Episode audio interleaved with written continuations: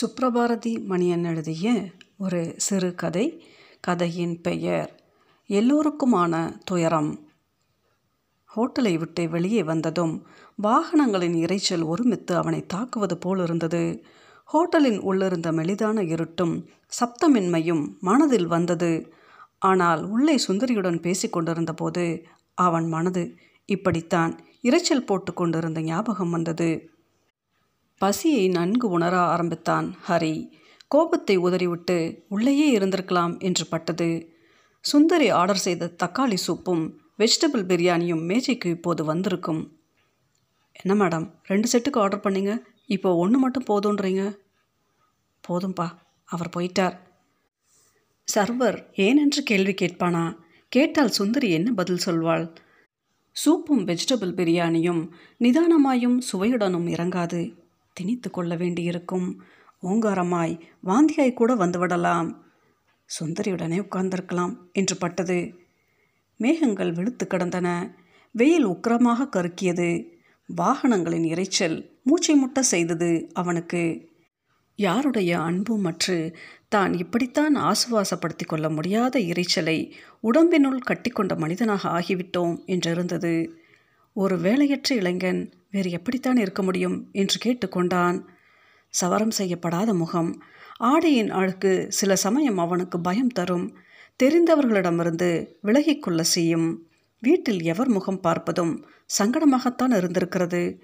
எத்தனை இன்டர்வியூக்கள் எத்தனை பேரிடம் சிபாரிசு கேட்டு கை கட்டி நின்றது? யாரிடமாவது காலில் விழுந்து இறுதியில் கதறிவிட தோன்றும். ஏதாவது பணத்தை தயார் செய்து கொள்ள அம்மாவும் தயார்தான். ஆனால் அதற்கும் அகப்படாத வேலை. பிச்சைக்காரனாய் தெரிந்தாயிற்று. எல்லோரிடமும் அந்நியமாகி போய்விட்டது.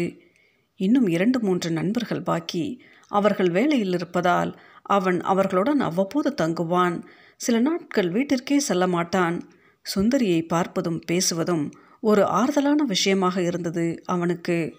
ஆனால் அவளும் தற்போதெல்லாம் தவிர்க்கிறாளா என்ற கேள்வி பலமாக அவன் மனதில் வர ஆரம்பித்து விட்டது பேங்க்குக்கே என்னை தேடி வரணுமா? எங்கேயாச்சும் இருந்து ஃபோன் பண்ண நான் வந்து பார்க்க மாட்டேனா? அதுக்கு ஒரு ரூபா வேணுமே. மளிகை கடை மற்ற இடம்னா ரெண்டு ரெண்டரை வேணுமே. எதுக்கு இந்த அழுக்கு ட்ரெஸ் வீட்டுக்கு போய் மூணு நாள் ஆச்சு அதான். இவ்வளவு அழுக்கு ட்ரெஸ்ஸோட இங்கே வர்றது நல்லா இருக்கா? எனக்கு வாச்சது இவ்வளவு தான் சரி என்னை ரொம்ப தவிர்க்கிற போல இருக்குது நிஜம்தானே? சுந்தரி பேசவில்லை. ஒன்றாய் படித்தவர்கள் என்றாலும் அவளுக்கு சுலபமாய் பேங்க் வேலை கிடைத்தது. அவள் நிறைய உதவி இருக்கிறாள். அவனுக்கு ஆறுதலாய் சாயங்காலங்களை கழித்திருக்கிறாள். இதுக்கு அப்ளை பண்ணேன் இதுக்கும் என்று விண்ணப்ப பாரங்களுடனும் டிராஃப்ட்களுடனும் அவனை நிர்பந்தப்படுத்தி இருக்கிறாள் எல்லாம் இரண்டு வருடங்களில் சலித்து போனது போல் அவனை சந்திக்கிற போது சொந்தமாக ஏதாச்சும் பண்ணக்கூடாதா? என்று கேட்க ஆரம்பித்து விட்டாள். என்னோட ட்ரெஸ்ஸு சோர்வான தனம் இதையெல்லாம் வச்சுட்டு உன்னை பேங்க்கில் மீட் பண்ணுறதுக்கு சங்கடமாக தான் இருக்குது நான் பிசிஓவில் க்யூவில் நின்று உன்னை பார்க்கணும்னு சொல்லி நான் மூணாவது தடவை தான் நீ வந்திருக்க. நிராகரிப்பு என்ன? நிராகரிப்பு இல்லை எனக்குன்னு இருக்கிற குடும்பம் பாரம். நானும் இன்னொரு பாரமாக போய்விடக்கூடாதுன்னு பயம் இருக்கா? தெரியலை. அதுதான் உண்மைன்னு நினைக்கிறேன். அதான் என்னை தவிர்க்கிற தவிர்க்க முடியாத சிநேகிதங்கிற பேரில் ஒரு வேலை இல்லாதவனோட சிநேகிதம் வச்சுக்க துரதிருஷ்டம் உன்னை உறுத்த ஆரம்பிச்சிருக்கு. சாரி நான் உன்னைய ரொம்பவும் தொந்தரவு பண்ணிட்டேன். நாற்காலியிலிருந்து எழுந்தவனை சுந்தரி பார்த்தால் முகம் கருத்தது. உட்காருங்க ஆர்டர் பண்ணிட்டேன் சாப்பிட்டு போகலாம் அவன் விறுவிறுவென வெளியேறினான். ஹோட்டலின் மெல்லிசான விளக்குகளை யாரோ அணைத்து விட்டது போல் இருந்தது அவளுக்கு. ரெண்டு நாட்களாய் வீட்டிற்கு செல்லவில்லை ஹரி.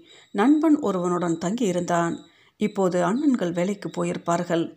எனவே வீட்டிற்கு செல்ல வேண்டும் என்பதை மனதில் உறுதியாக்கி கொண்டிருந்தான். பசி வேறு தடையை தாமதமாக்கி கொண்டிருந்தது.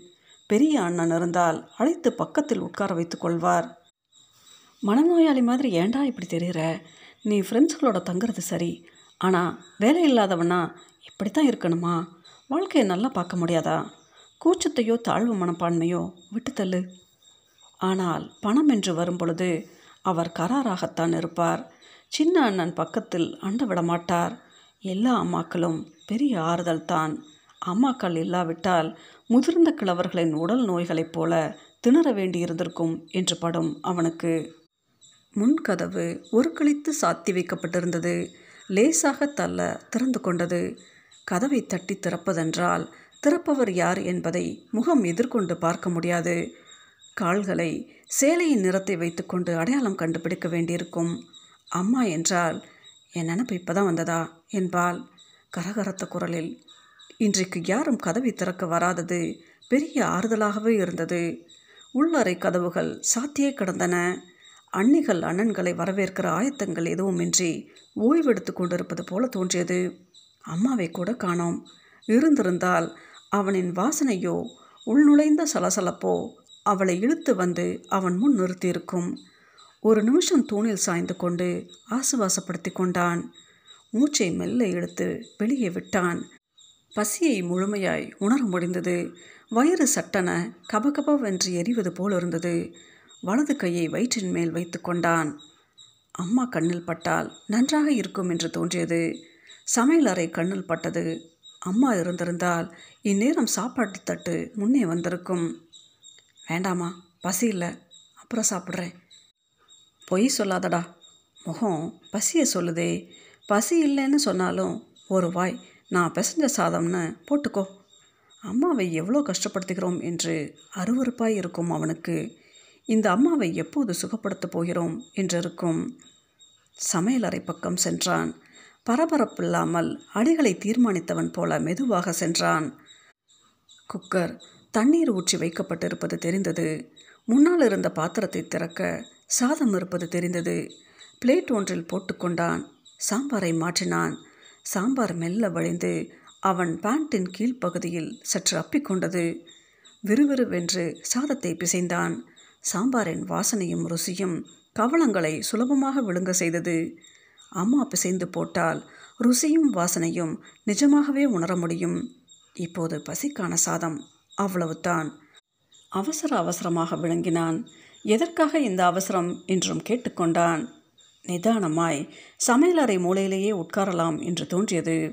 சிமெண்ட் தரையில் காசை போட்டு எடுப்பது போல சப்தத்துடன் யாரோ வருவது போல இருந்தது. பெரிய அண்ணியின் மெட்டி சப்தம்தான் இப்படி கேட்கும். அவளின் முகத்தை மனதில் கொண்டு வந்து அந்த கவலத்தை விழுங்குவதற்கு முன் அவள் அவன் முன்னால் நின்றிருந்தாள். கைகளை கட்டிக்கொண்டு ஏதோ ஆச்சரியப்படுகிறவள் மாதிரி பார்த்தாள்.